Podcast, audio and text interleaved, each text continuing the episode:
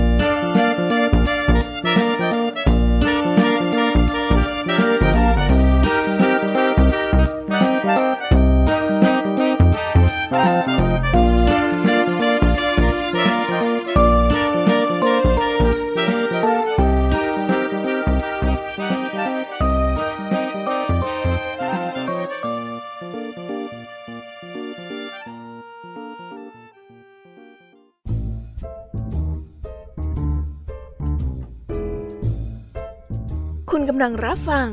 ไทย PBS Radio ต่อจากนี้ไปขอเชิญทุกท่าน รับฟังรายการ นิทานแสนสนุกสุดหันษาที่รังสรรค์มาเพื่อน้องๆ ในรายการ Kiss Hour ค่ะ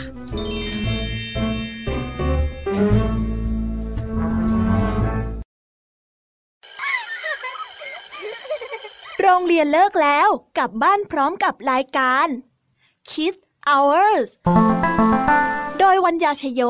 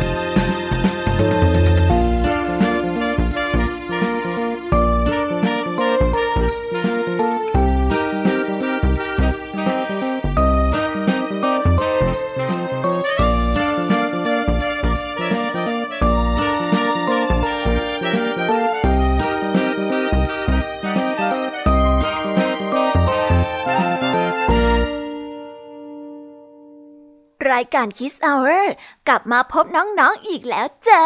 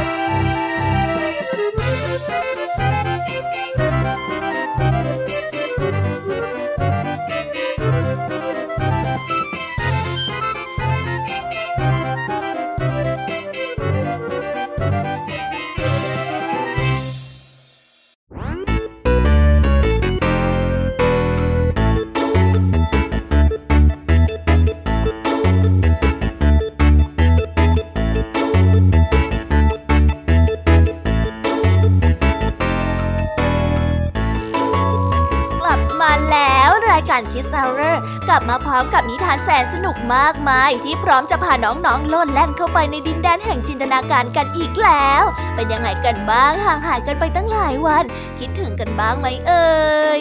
ช่วงที่ห่างหายกันไปเนี่ย คงมีน้องๆบางคนได้ไปเที่ยว คงมีน้องๆบางคนพักผ่อนที่บ้าน แต่วันนี้ทุกคนก็ต่างไปเรียนกันมาใช่ไหมล่ะ พี่ยามีรู้ว่าน้องๆคงเหนื่อยจากโรงเรียนกันมาแน่ๆ พี่ยามีก็เลยได้เตรียมนิทานมาเล่าให้กับน้องๆ ได้ฟังเพื่อผ่อนคลายสมองกัน ก่อนอื่น เราไปฟังกันก่อนเลยว่าวันนี้ น้องๆจะฟังนิทานเรื่องอะไรกันบ้าง วันนี้คุณครูไหวใจดี ก็ได้เตรียมนิทานคุณธรรมทั้งสองเรื่องมาเล่าให้กับน้องๆได้ฟังกัน ซึ่งในวันนี้คุณครูไหวก็ได้นำนิทานเรื่อง นกแก้วในกลงและเรื่องสามัคคีคือพลังมาฝากกัน ส่วนเรื่องราวจะสนุกสนานแค่ไหน ต้องไปรอติดตามพร้อม ๆ กันในช่วงของคุณครูไหวใจดีกันนะคะเด็กๆ ส่วนพี่แยมมี่วันนี้ก็ไม่ยอมน้อยหน้า เตรียมนิทานมาสามเรื่องไว้เล่ายาวๆต่อจากครูไหวกันเลย นิทานเรื่องแรกของพี่แยามีก็คือเรื่องช้างนิสัยไม่ดี ต่อด้วยนิทานเรื่อง ลูกแพะน่าสงสารกับแม่หมูใจดี และปิดท้ายด้วยเรื่องกระต่ายลืมตัวนั่นเองนิทานทั้งสามเรื่องของพี่ยามีวันนี้ พี่ยามีขอการันตีเลยค่ะว่า สนุกแน่นอน วันนี้ลุงทองดีกับเจ้าจ้อยก็ได้เตรียมนิทานสุภาษิตมาฝากพวกเรากันอีกเช่นเคย ซึ่งวันนี้มากับสำนวนที่ว่าฆ่าช้างเอางา เรื่องราวและความหมายของคำคำนี้จะเป็นอย่างไร ไว้ไปรอฟังกับช่วงนิทานสุภาษิตกันเลยค่ะ และปิดท้ายกับนิทานพี่เด็กดี ซึ่งวันนี้พี่เด็กดีเองก็ได้เตรียมนิทานเรื่อง ลูกเป็ดโชคร้ายมาเล่าให้กับพวกเราได้ฟังกัน ในช่วงนิทานเด็กดีนั่นเอง ถ้าอยากฟังนิทานของพี่เด็กดี ก็ต้องรอฟังตอนท้ายรายการนะ นั่นแน่ ฟังมาจนถึงตรงนี้ ทุกๆ คนคงอยากจะฟังนิทานจากทีมงาน Kiss Hour กันแล้วใช่ไหมล่ะคะ นิทานแต่ละเรื่องในวันนี้ ไม่ว่าจะเป็นช่วงครูไหวใจดีพี่อยากมีเล่าให้ฟัง นิทานสุภาษิตหรือนิทานเด็กดี หลังจากที่ได้ยินแล้ว ก็รู้สึกว่าน่าสนใจทั้งนั้นเลย ถ้างั้น เราไม่รอช้าแล้วค่ะ เพราะพี่ยามีเองก็ตื่นเต้นอยากที่จะฟังเหมือนกัน เอาล่ะ งั้นเราไปพบกับช่วงแรก นั่นคือช่วงครูไหวใจดีกันเลย ครูไหวมารอน้องๆอยู่แล้ว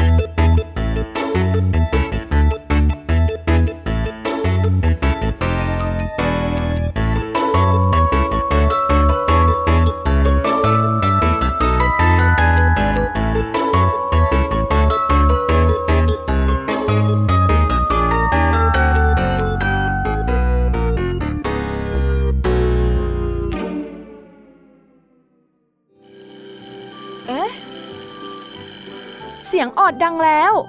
อุ้ยต้องไปเข้าเรียนแล้วล่ะค่ะ ไม่รอช้า เราไปหาคู่ไหวกันเถอะ ไปกันเลย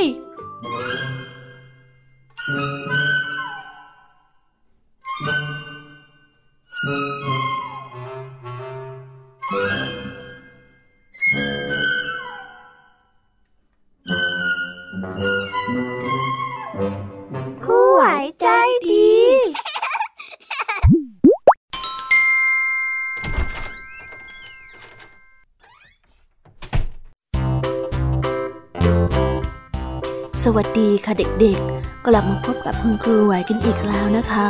วันนี้คุณครูไหวมีนิทานที่แฝงไปด้วยแง่คิดคุณธรรมมาเล่าให้ฟังสองเรื่อง ซึ่งในนิทานเรื่องแรกของคุณครูไหว มีชื่อเรื่องว่านกแก้วในกรงส่วนเรื่องราวจะเป็นยังไงนั้น เราไปติดตามพร้อมกันได้เลยค่ะ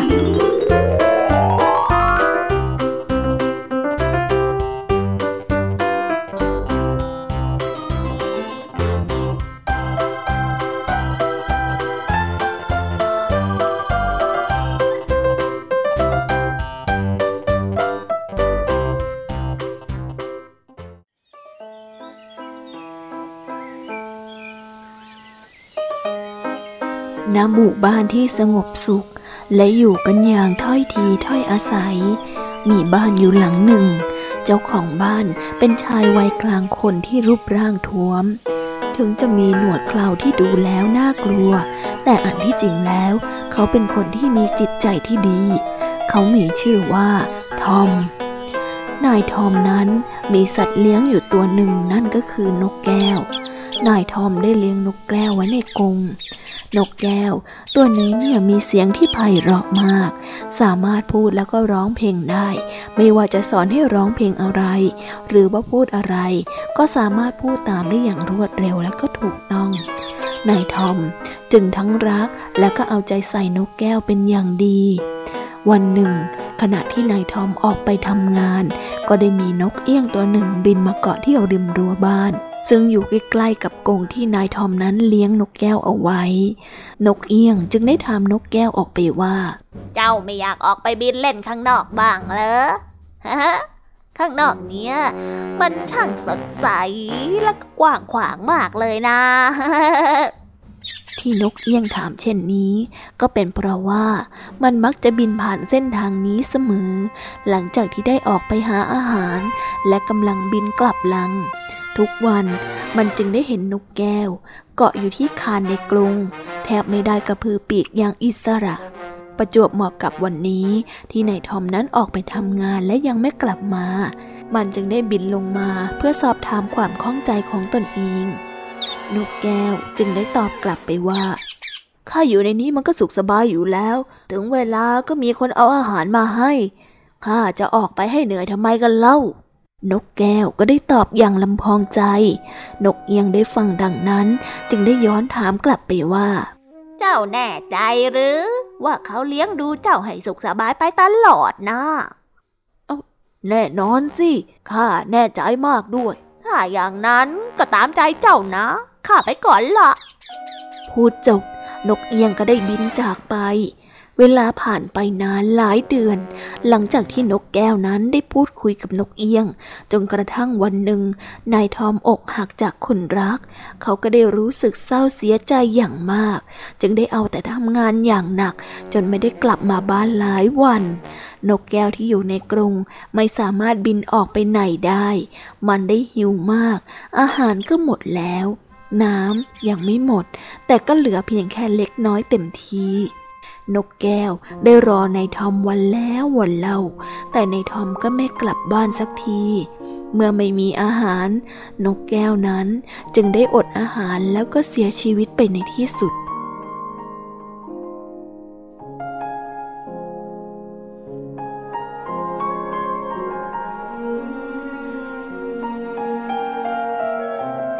นิทานเรื่องนี้จึงได้สอนให้เรารู้ว่า ไม่ควรอาศัยผู้อื่นในการเลี้ยงชีพ ชีวิตอิสระที่ได้มาทำมาหากินเลี้ยงตนเองนั้น คือสิ่งที่ดีที่สุด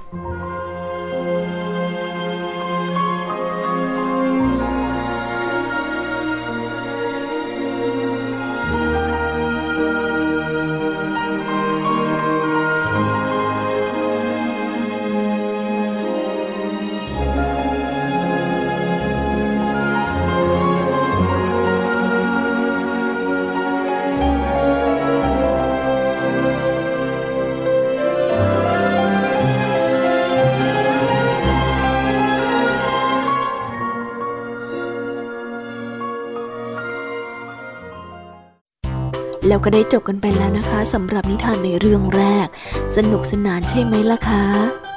เอาเป็นว่างั้นเราไปต่อกันในนิทานเรื่องที่สองกันต่อเลยนะ และในนิทานเรื่องที่สองนี้ มีชื่อเรื่องว่า สามัคคีคือพลัง ส่วนเรื่องราวจะเป็นยังไงนั้น เราไปฟังกันได้เลยค่ะ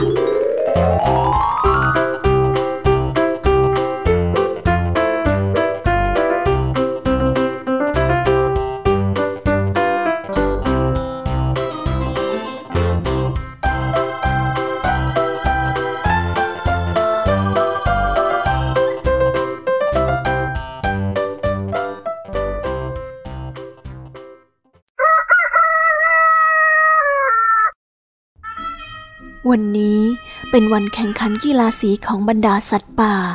สัตว์ทุกตัวก็ต่างมีความสุขกับการแข่งขัน และการเชียร์เพื่อนๆที่ลงแข่ง ส่วนกีฬาที่สัตว์ทั้งหลายโปรดปรานมากที่สุด นั่นก็คงหนีไม่พ้นการชักเขยอนั่นเอง เมื่อใกล้ถึงเวลาการแข่งขัน สุนัขจิ้งจอกที่รับหน้าที่เป็นพิธีกรดำเนินงานของวันนี้ ก็ได้ประกาศเรียกตัวนักกีฬาเอาล่ะทุกๆคน ในที่สุด พวกเจ้าก็มาถึงรอบชิงชนะเลิศกันแล้ว ขอให้นักกีฬาฝ่ายแดงและฝ่ายน้ำเงิน เข้าประจำที่ได้เลยครับรอบนี้เป็นรอบชิงชนะเลิศเพื่อชิงถ้วยรางวัลจากสิงโตเจ้าป่า โดยมีฝ่ายน้ำเงินที่ประกอบไปด้วย ช้าง หมูป่า และเสือ ส่วนฝ่ายแดงนั้นมีกระต่าย เต่า กระรอกกวาง ลาและหนู สาเหตุที่ฝ่ายแดงนั้นมีจำนวนผู้เล่นมากกว่าฝ่ายน้ำเงิน ก็เป็นเพราะว่าฝ่ายน้ำเงินนั้น ถึงแม้ว่าจะมีผู้เล่นเพียงแค่สามคน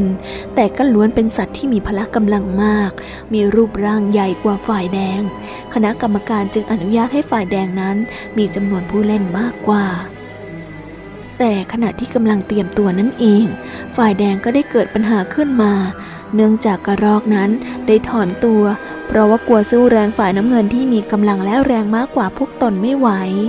แต่กระต่ายนั้นก็ให้กำลังใจกับกระรอกว่า ถึงแม้ว่าเราจะตัวเล็ก แต่เราก็มีถึงหกตัว เราต้องมีความมั่นใจสิ ถ้าเราทุกตัวมีความพร้อมใจกันอะนะ เราต้องชนะแน่นอนเลย ใช่แล้วใช่แล้ว ต้องชนะแน่ๆ เราต้องชนะกันแน่ๆเลยนะ เจ้าเต่าได้ส่งเสียงร้องอย่างเห็นด้วย เจ้าลาที่อยู่ข้างๆ ก็ได้พูดสนับสนุนขึ้นมาอีกเสียงว่า ถ้าเราร่วมแรงร่วมใจกัน ช่วยกันดึงเชือกให้เต็มที่ เราต้องไม่แพ้เชื่อสิ กระรอกได้ยินคำปลอบใจ แล้วก็แรงเชียร์จากเพื่อนในทีม ก็กลับมามีกำลังใจฮึดสู้อีกครั้ง สุดท้ายก็ได้เข้าร่วมการแข่งขัน และก็ไม่ได้ถอนตัวไปอย่างที่ทำในตอนแรก เสียงนกหวีดดังขึ้น เป็นสัญญาณในการเริ่มเกม ทั้งสองฝ่ายต่างก็ออกแรงดึงเชือกในฝั่งตรงข้ามฝ่ายแดงนั้นถูกลากไปข้างหน้า 1 9 2 9 3 9 แต่แล้วก็กลับลากทีมสีน้ำเงินหนึ่งก้าวสองก้าวสามก้าวทั้งสองฝ่ายต่างก็ผลัดกันดึงอีกฝั่ง อย่างไม่มีใครยอมใคร เสียงเชียร์จากเพื่อนๆสัตว์ตัวอื่นๆ ก็ดังสนั่นลั่นสนาม เพราะสนุกสนานและตื่นเต้นไปกับเกมการแข่งขันที่สูสีกันทั้งสองฝ่าย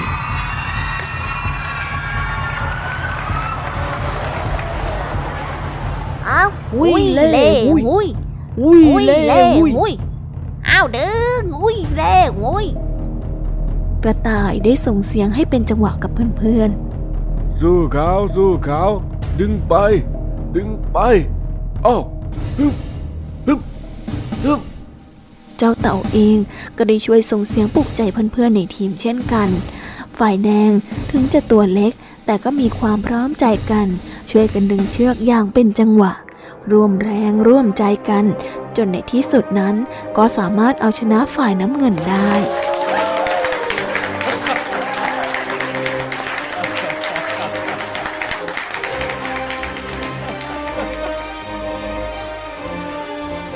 นิทานเรื่องนี้ก็ได้สอนให้เรารู้ว่า ความสามัคคีคือพลังช่วยให้ฟันฝ่าอุปสรรคไปได้ด้วยดี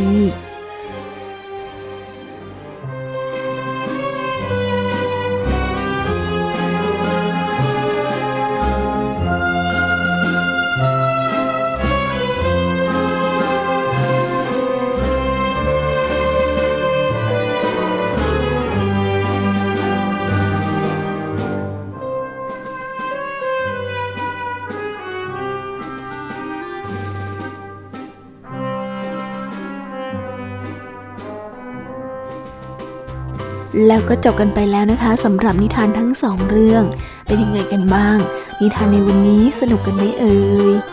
อย่าลืมนำข้อคิดที่ได้จากการรับฟังนิทาน ไปปรับใช้กันในชีวิตประจำวันกันด้วยนะ และสำหรับวันนี้ก็หมดเวลาของเพื่อนครูไหวกันไปแล้วค่ะ ครูไหวก็ต้องขอส่งต่อเด็กๆ ให้ไปฟังในนิทานช่วงต่อไปกันเลยนะคะ กับช่วงพี่แยมมี่เล่าให้ฟังค่ะสำหรับตอนนี้ครูไหวก็ต้องขอตัวลากันไปก่อนแล้ว สวัสดีค่ะ บ๊ายบาย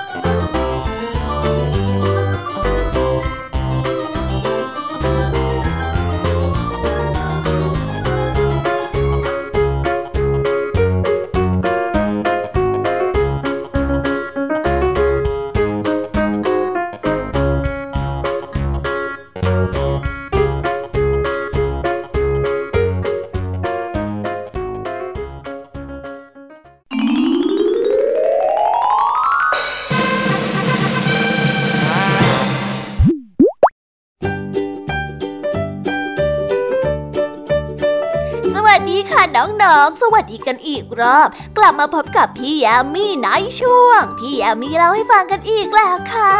นิทานเรื่องแรกของพี่ยามีในวันนี้ พี่ยามีนำนิทานที่มีชื่อเรื่องว่าช้างนิสัยไม่ดีมาฝากกัน ส่วนเรื่องราวจะเป็นยังไงนั้น เราไปฟังพร้อมๆกันได้เลยค่ะ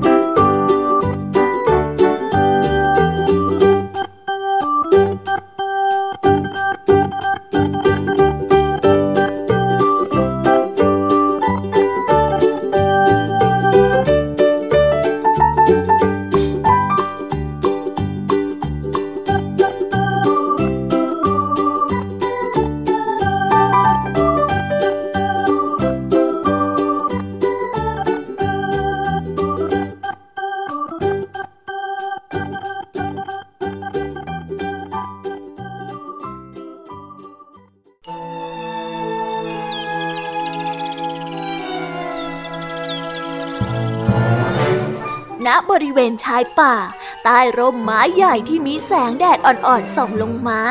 ช้าง กวาง และเต่าได้นั่งคุยกันอย่างสนุกสนาน พอดีเจ้าเต่าได้เหลือบไปเห็นยอดผักบุ้งอ่อนๆที่อยู่ริมน้ำจึงอดใจไม่ไหวได้คานออกไปเก็บ แต่คอของเต่าสั้นเกินไป จึงได้เก็บผักบุ้งไม่ถึงอืออืออือ เอ้ยไม่ถึงสักทีนะเอ้ยทำไมไม่ถึงสักทีเนาะ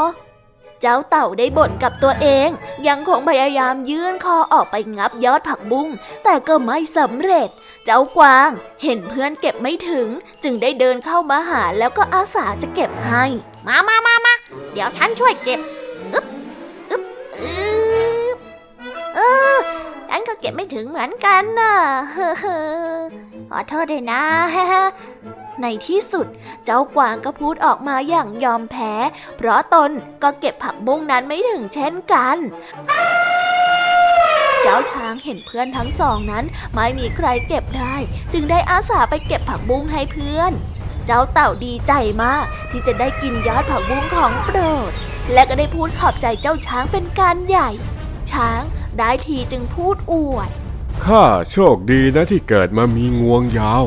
อยากจะกินอะไรก็หยิบกินเองได้ คอสั้นๆอย่างพวกเจ้านะ่ะคงไม่เข้าใจหรอก กวางก็รู้สึกไม่พอใจกับคำพูดของช้าง และเต่าก็น้อยใจที่เพื่อนนั้นดูถูก แต่ก็ไม่ได้พูดอะไร เพราะว่าช้างนั้นได้เก็บผักบุ้งมาให้กิน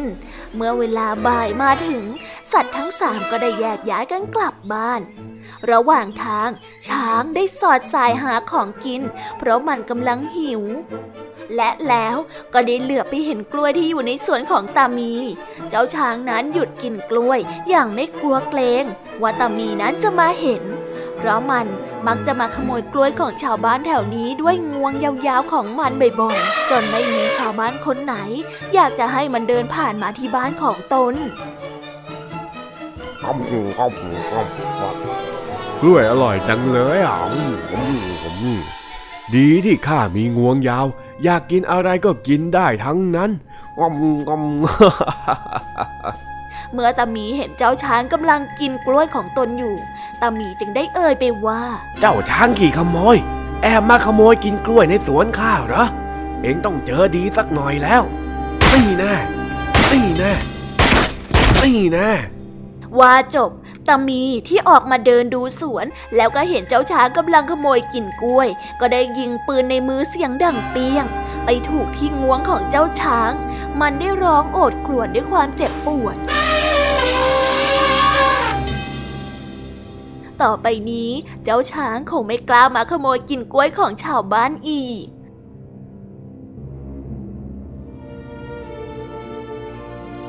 นิทานเรื่องนี้ก็ได้สอนให้เรารู้ว่า คนที่มีนิสัยชอบลักขโมย คนนั้นย่อมถูกลงโทษ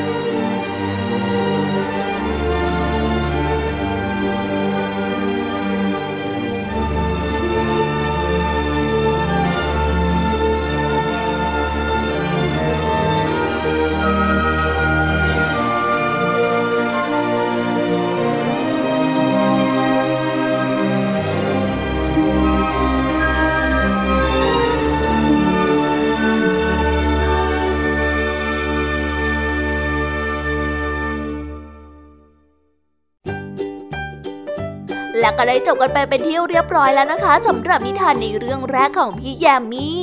งั้นเราไปต่อกันในนิทานเรื่องที่สองกันต่อเลยนะคะ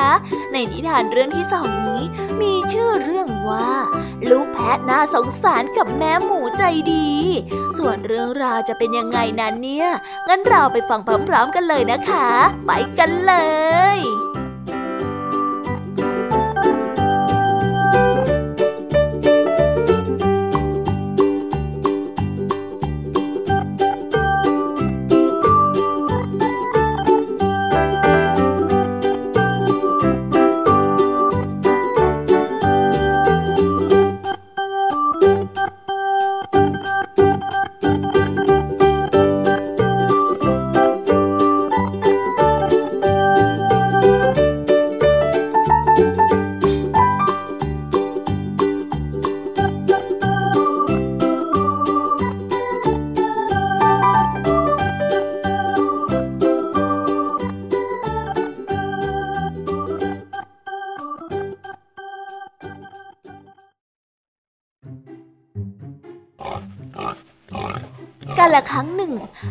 บ้านของสัตว์น่ารัก มีครอบครัวหมูอยู่ครอบครัวหนึ่ง ประกอบไปด้วย แม่หมูและลูกหมูอีกสามตัว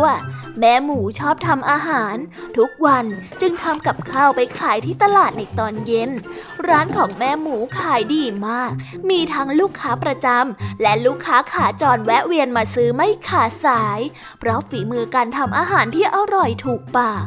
วันนี้แม่หมูก็ได้ทำอาหารเตรียมไปขายที่ตลาดในตอนเย็นเหมือนเช่นทุกวัน โดยมีลูกมือเป็นลูกหมูทั้งสามตัว ลูกหมูคนโตก็ได้หั่นเนื้อ ลูกหมูคนรองก็ได้ช่วยล้างส่วนประกอบต่างๆ ในการปรุงอาหาร ส่วนลูกหมูคนเล็กนั้น เด็กที่สุดมีหน้าที่หยิบเครื่องปรุงส่งให้แม่ คนเล็กคนเล็ก ส่งเนื้อที่พี่คนโตหั่นเสร็จแล้วมาให้แม่หน่อยครับ แม่หมูกำลังทำอาหารอยู่หน้าเตา ได้ร้องบอกลูกคนเล็ก ลูกหมูได้ขยับตัวอุ้ยอ้ายไปหยิบจานใส่เนื้อที่หั่นแล้ว จากพี่คนโตไปให้แม่ แล้วบอกแม่ด้วยน้ำเสียงอันสดใสว่า ผักมาแล้วครับ คนลอง ล้างผักให้แม่เสร็จหรือยังอะคะ แม่หมูได้หันไปถามลูกคนรองบ้าง เสร็จแล้วค่ะ งั้นส่งให้พี่คนโตหันให้ทีจ้ะ แม่หมูได้บอก ทุกคนนั้นต่างทำหน้าที่ของตนเอง ช่วยกันทำอาหารให้เสร็จทันเวลา เพื่อที่จะนำไปขาย อาหารหลายอย่างเริ่มทำเสร็จแล้ว กลิ่นอาหารก็ได้หอมตลบอบอวนไปทั่ว ชวนให้คนที่ได้กลิ่นนั้นเกิดน้ำลายสอจนอยากกินขึ้นมา ในขณะนั้นเองมีลูกแพะหิวโซกำลังเดินหาอาหารอยู่ไม่ไกลจากบ้านของแม่หมู เมื่อได้กลิ่นอาหาร ลูกแพะจึงได้เดินตามกลิ่นมาจนถึงที่บ้านของแม่หมู ลูกแพะน้อยได้สูดกลิ่นอาหารแสนหอมหวานของอาหารอยู่นาน ท้องของมันปวดหนึบ และก็ส่งเสียงร้องจอกจอกจอกไม่ยอมหยุดแต่ลูกแพะนั้นก็ไม่กล้าเข้าไปขออาหารแม่หมูกิน ได้นั่งรอหน้าบ้านจนเป็นลมไปด้วยความหิว ส่วนในบ้านของแม่หมูกับลูกหมูทั้งสามตัว ก็ต่างช่วยกันทำอาหารจนเสร็จพอดี ตอนที่เตรียมอาหารใส่ภาชนะเพื่อนำไปขาย แม่หมูก็ได้เหลือไปเห็นลูกแพะนอนอยู่หน้าบ้าน ผ่านทางหน้าต่างพอดี เอ๊ะ นั่นใครมานอนอยู่ที่หน้าบ้านน่ะ แม่หมูได้ส่งเสียงร้องออกมาด้วยความตกใจ แล้วก็รีบออกไปดูในทันที แล้วก็พบว่ามีลูกแพะนอนหมดสติอยู่ แม่หมูได้เขย่าตัวของลูกแพะ พลางร้องเรียก ลูกแพะ ลูกแพะ ลืมตาก่อนลูกทำไมมานอนหมดสติอยู่ตรงนี้ ลูกแพะ เอ้ย เป็นอะไรเนี่ยลูก ใครอะหิวจัง หิว ลูกแพะเมื่อได้สติแล้ว แต่ไม่มีเรี่ยวแรงแม้แต่ขยับตัว ได้แต่บอกแม่หมูด้วยน้ำเสียงที่แผ่วเบาและก็อ่อนแรงว่าตนเองนั้นหิว เมื่อเห็นว่าลูกแพะนั้นหิว และไม่มีแรงพอที่จะลุกเดินไปเองได้ แม่หมูจึงร้องเรียกลูกหมูทั้งสามมาช่วยกันพาลูกแพะนั้นเข้าไปในบ้าน ร่างกายของลูกแพะนั้นผอมซูบราวกับไม่ได้กินอะไรมาเป็นเวลานาน แม่หมูจึงได้แบ่งอาหารที่เพิ่งทำเสร็จไว้ เอาไว้ให้ลูกแพะกินทำให้ลูกแพะนั้นกลับมามีเรี่ยวแรงเหมือนเดิม นิทานเรื่องนี้ก็ได้สอนให้เรารู้ว่า การแบ่งปันสิ่งที่เรามีอยู่ เพื่อช่วยเหลือผู้ที่กำลังเดือดร้อน เป็นสิ่งที่ดี เมื่ออยู่ด้วยกัน ก็ควรมีน้ำใจช่วยเหลือแบ่งปันกัน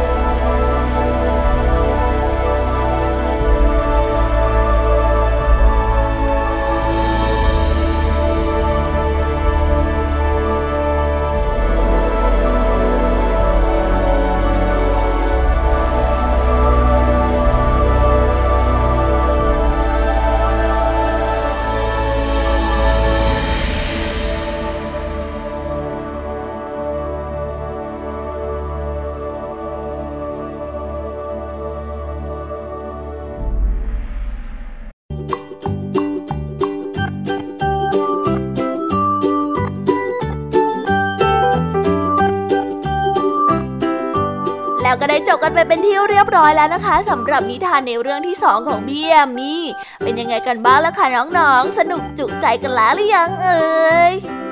ถ้าหากว่ายังไม่จุใจเนี่ย งั้นเราไปต่อกันในนิทานเรื่องที่สามกันต่อเลยนะคะ ในนิทานเรื่องที่สามนี้ มีชื่อเรื่องว่า กระต่ายลืมตัว ส่วนเรื่องราวจะเป็นยังไงนั้น เราไปฟังกันเลย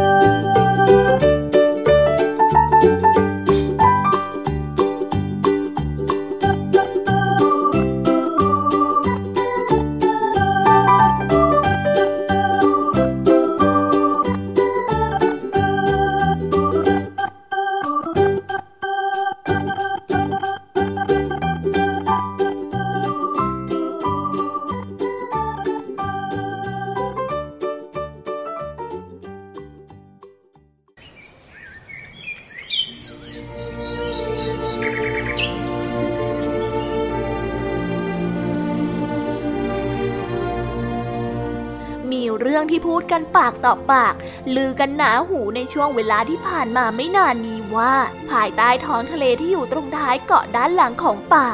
มีไข่มุกวิเศษ ที่ใครได้กินแล้วก็จะสามารถแปลงร่างเป็นอะไรก็ได้ที่ใจต้องการแต่ว่าก็ไม่มีใครเคยเห็น หรือรู้ว่า เรื่องนี้เป็นเรื่องจริงหรือเท็จกันแน่ ในป่ามีกระต่ายอยู่ตัวหนึ่ง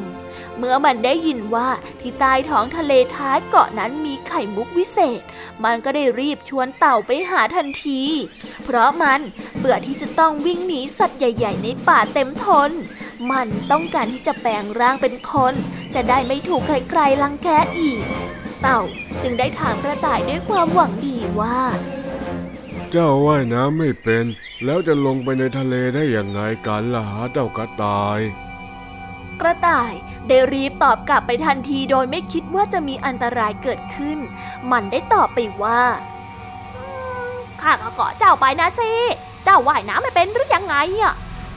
เต่าได้ยินแบบนั้นก็ยังคงลังเลใจอยู่นาน ไม่ยอมพาเจ้ากระต่ายว่ายน้ำลงไปใต้ทะเลสักที ในที่สุดกระต่ายก็ทนไม่ไหว จึงได้ชวนโลมาให้ช่วยพามันลงไปแทน ข้าไม่รอให้พวกเจ้าพาไปแล้ว ชักช้าอืดอาดอยู่นั่นนะ ข้าจะไปกับโลมา เจ้าก็รอข้าอยู่บนนี้แหละ ไม่ต้องตามมานะ อยู่นี่แหละเดี๋ยวข้ามา กระต่ายได้บอกกับเต่าด้วยน้ำเสียงที่งุดหงิดเล็กน้อย แล้วก็ชวนโลมาว่ายน้ำพาไปใต้ทะเล โดยกระต่ายบอกโลมาว่าถ้าโลมาพามันไปจนถึงใต้ทะเลแล้ว และสามารถนำไข่มุกกลับขึ้นมาได้ มันจะแปลงร่างสำเร็จ เมื่อมันแปลงร่างสำเร็จ ก็จะแบ่งให้โลมานั้นแปลงร่างด้วยเช่นกัน เอาละข้าจะไปแล้ว เจ้าเกาะหลังข้าไว้ดีๆนะ อย่าลืมกลั้นหายใจด้วยล่ะ พูดจบ โลมาก็ได้ดำน้ำลงไปในใต้น้ำทันที สัตว์ทั้งสองพากันว่ายน้ำลงไปที่ใต้ท้องทะเล กระต่ายได้เกาะหลังโลมาแน่นตามที่โลมาบอก ทั้งยังกลั้นหายใจเอาไว้ด้วย แต่ด้วยระยะทางที่ไกล และกระต่ายเองก็เป็นสัตว์บก ซึ่งทนกลั้นหายใจไว้นานๆไม่ไหว จึงได้ขาดอากาศหายใจแล้วก็ได้เสียชีวิตในที่สุด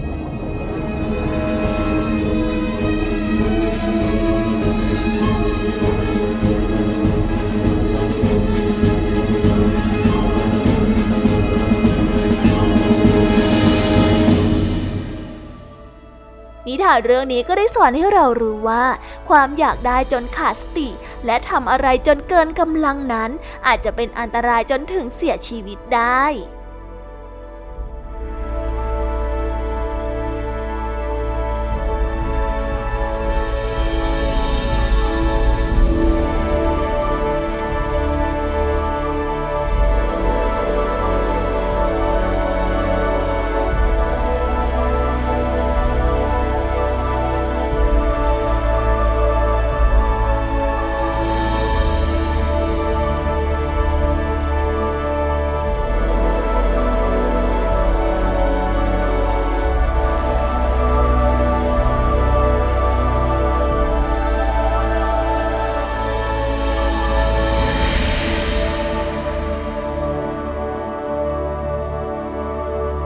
แล้วก็จบกันไปแล้วนะคะสำหรับนิทานทั้ง 3 เรื่องของพี่ยามีเป็นยังไงกันบ้างคะฟังกระสะจุใจกันเลยละสิแต่ยังไม่หมดแต่เพียงเท่านี้นะ ยังเหลือเรื่องราวของนิทานสุภาษิตและนิทานพี่เด็กดีอีกเพียบเลยละค่ะ ถ้าอย่างนั้นเนี่ยพี่ยามีก็ต้องขอส่งต่อน้องๆ ให้ไปพบกับเจ้าจอยและก็ลุงทองดีกันในช่วงนิทานสุภาษิตกันเลยนะคะสำหรับตอนนี้พี่ยามีก็ต้องขอตัวลาไปก่อนล้วค่ะบ๊ายบาย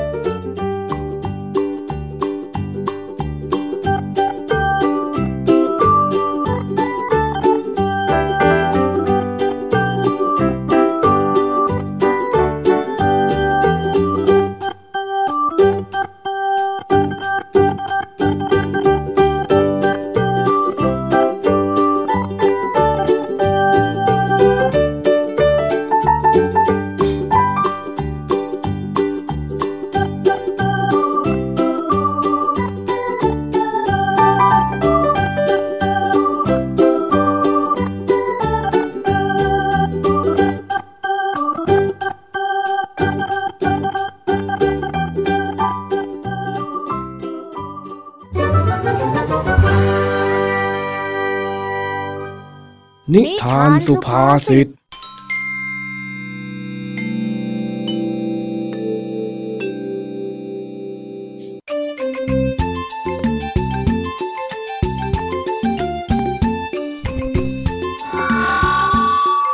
แจ้งข่าวพ่อแม่พี่น้อง ทางผู้ใหญ่บ้านได้รับข่าวแจ้งมาว่า มีผู้ไม่หวังดี พยายามจะเผาป่าไม้ที่ชายเขาท้ายหมู่บ้าน หากว่ามีใคร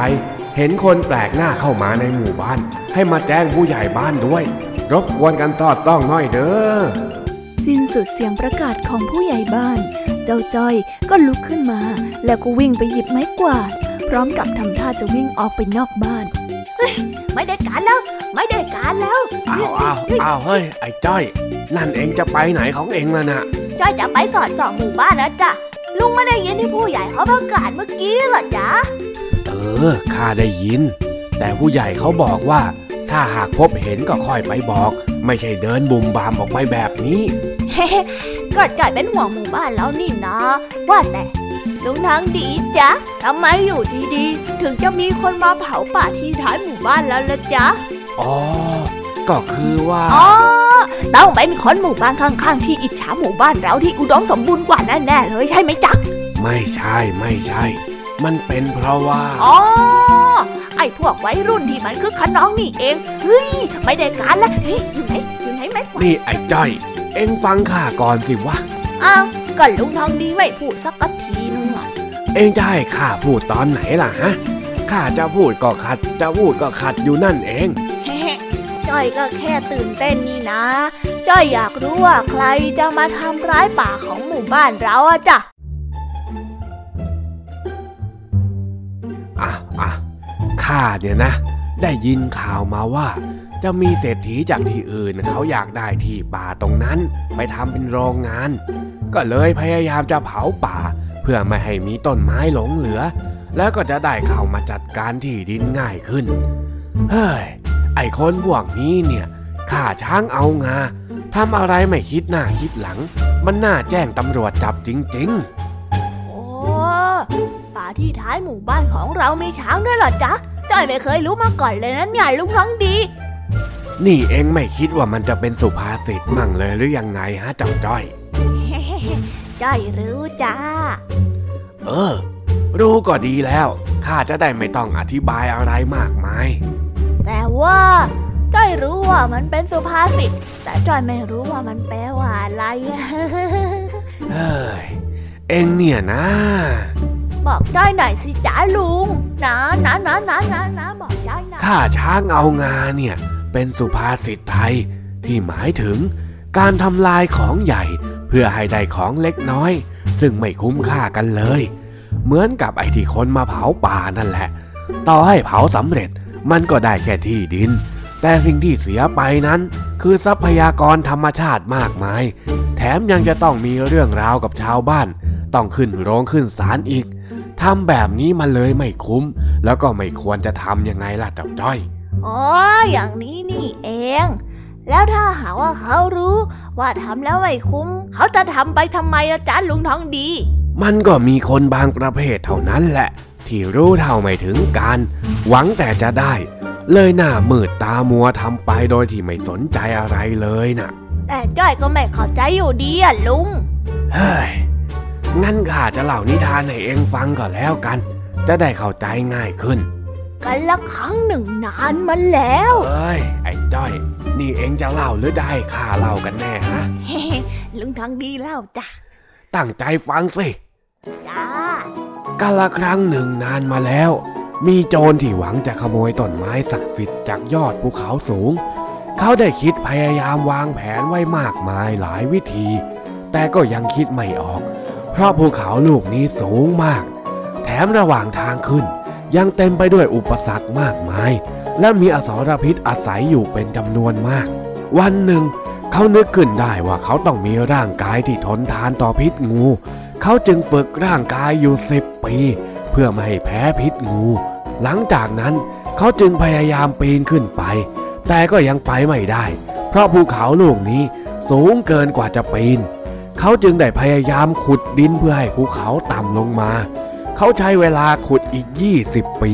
แต่ก็ไม่ได้ช่วยให้ภูเขาต่ำลง จนเวลาเดินมาถึงบั้นปลายชีวิต เขาก็ได้เก็บเงินมากพอที่จะซื้อเครื่องบิน บินขึ้นไปเอาต้นไม้ศักดิ์สิทธิ์ หลังจากที่เขาได้ต้นไม้ศักดิ์สิทธิ์มาแล้ว เขาก็รู้ว่านี่เป็นเพียงความเชื่อที่ลือกันมา ต้นไม้ศักดิ์สิทธิ์นั้นไม่ได้มีอยู่จริง เขาก็เพิ่งคิดได้ว่า สิ่งที่เขาพยายามทำมาตลอดชีวิต ไม่ได้มีความหมายเลย เขาจึงได้ขว้างต้นไม้ศักดิ์สิทธิ์นั้นทิ้ง ราวกับว่ามันไม่มีค่าอะไรเลย นี่แหละ การที่พยายามทำอะไรมากมาย เพื่อได้ผลลัพธ์ที่มีค่าน้อยนิด สุดท้ายแล้ว มันก็จะผิดหวังอย่างนี้นี่แหละ โอ้ยถ้าเป็นจอยนะ แค่เห็นว่าภูเขามันสูงจ้อยก็ไม่ไปแล้ว เพราะว่าจ้อยน่ะขี้เกียจ เออทำเป็นหัวเราะไปเถอะนะเองน่ะทันใดนั้นเองก็ได้มีเสียงประกาศจากผู้ใหญ่บ้าน แววมาจากลำโพงของเสียงตามสาย ประกาศประกาศขณะนี้จับชายผู้ต้องสงสัยได้แล้ว แต่ก็อย่าเพิ่งไว้วางใจ ยังไงขอให้พวกเราชาวบ้านนาป่าดอน ช่วยกันสอดส่องดูแลในระยะนี้กันไปก่อนขอบคุณทิศจืดที่นำตัวผู้ต้องสงสัยมาให้ในที่นี้ ด้วย ขอจบการประกาศแต่เพียงเท่านี้ เอ้ย ไปดูหน้ามันกันลุงทองดี ไอ้คนที่มันมาเผาป่าบ้านเราเนี่ย ไปไปไปลุงทองดี แม่ ที่อย่างเนี้ยละนักเลงเชียวนะเองเนี่ยเอ้าก็จ้อยมีลุงที่เคยเป็นจิกโกะมาก่อนนี่จ๊ะจ้อยก็ต้องมีเชื้อนักเลงมั่งสิเออเออไปดูกันหน่อยสิเพื่อจะได้รู้อะไรมากขึ้นด้วยเย้ไป จับโจร ไปจับโจร ไปจับโจร ไปจับ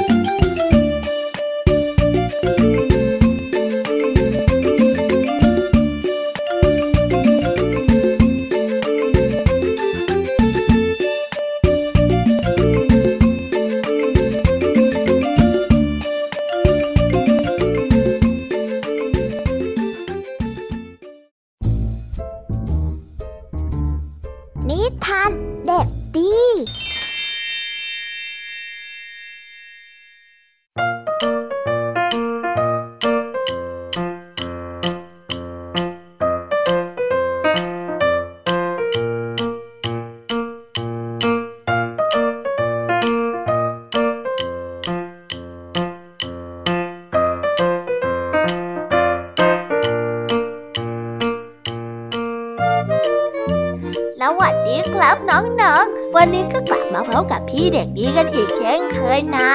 วันนี้พี่เด็กดีก็ได้เตรียมนิทานสนุกสนุกมาฝากน้องๆกันอีกเช่นเคยครับ วันนี้พี่เด็กดีได้เตรียมนิทานเรื่อง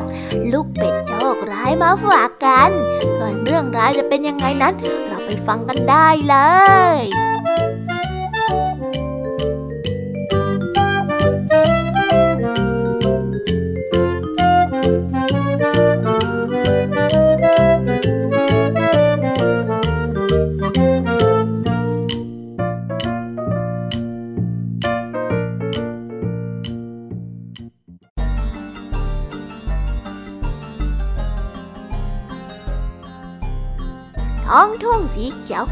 ในหน้าร้อน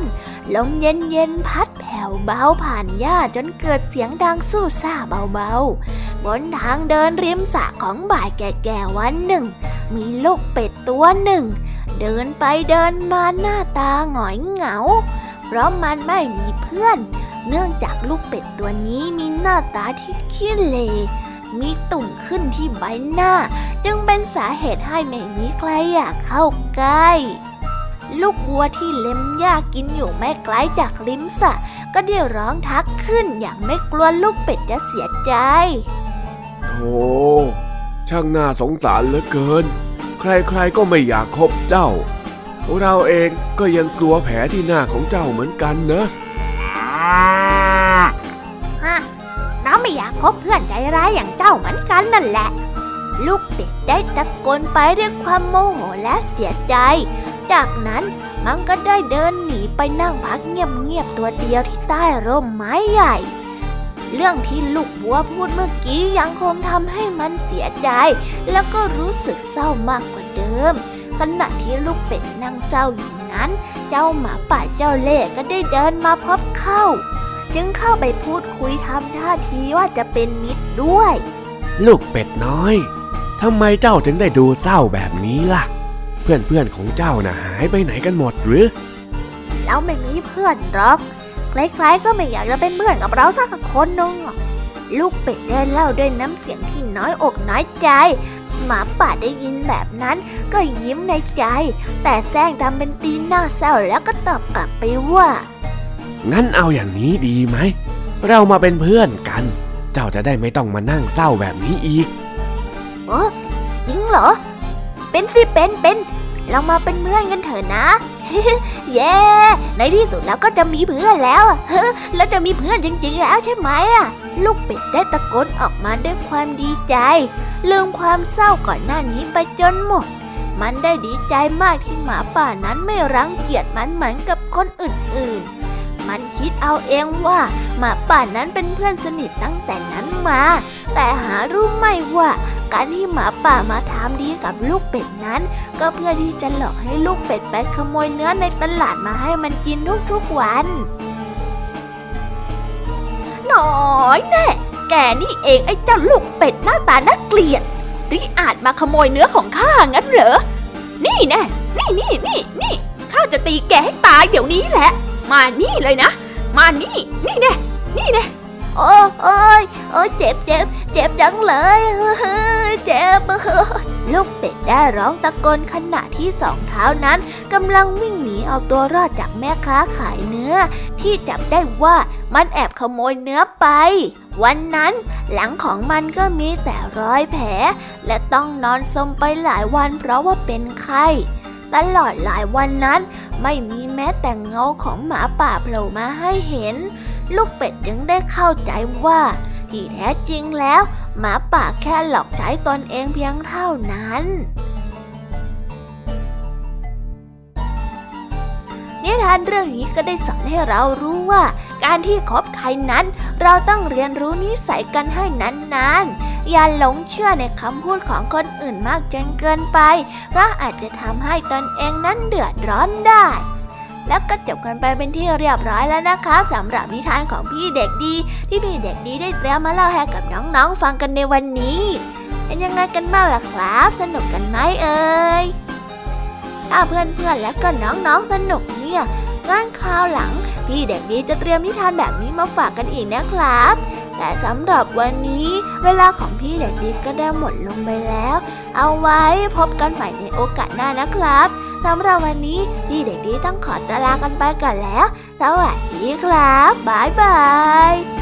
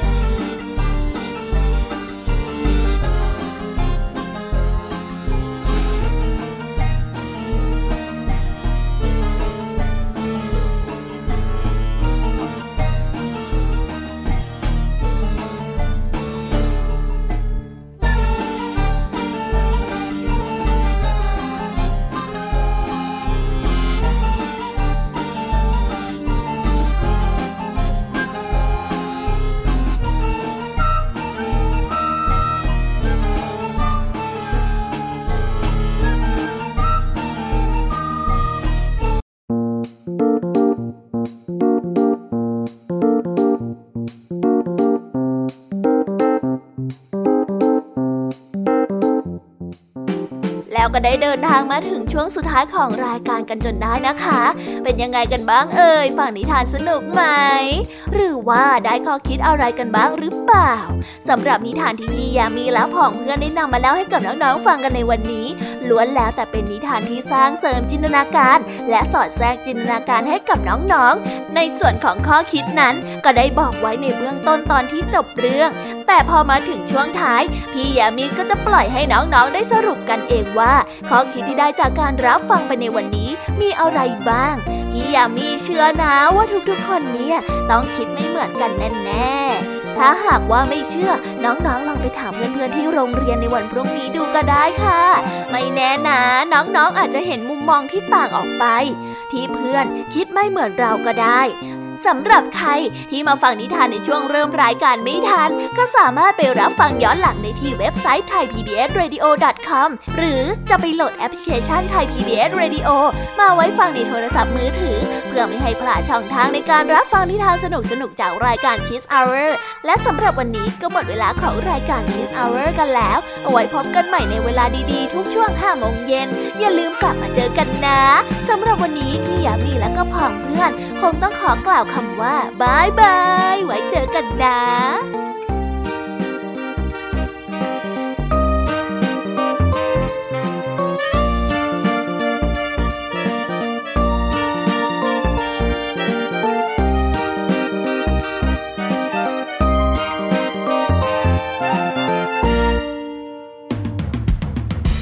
ตามรับฟังรายการย้อนหลังได้ที่เว็บไซต์และแอปพลิเคชันไทย PBS Radio ไทย PBS Radio วิทยุข่าวสารสาระ เพื่อสาธารณะและสังคม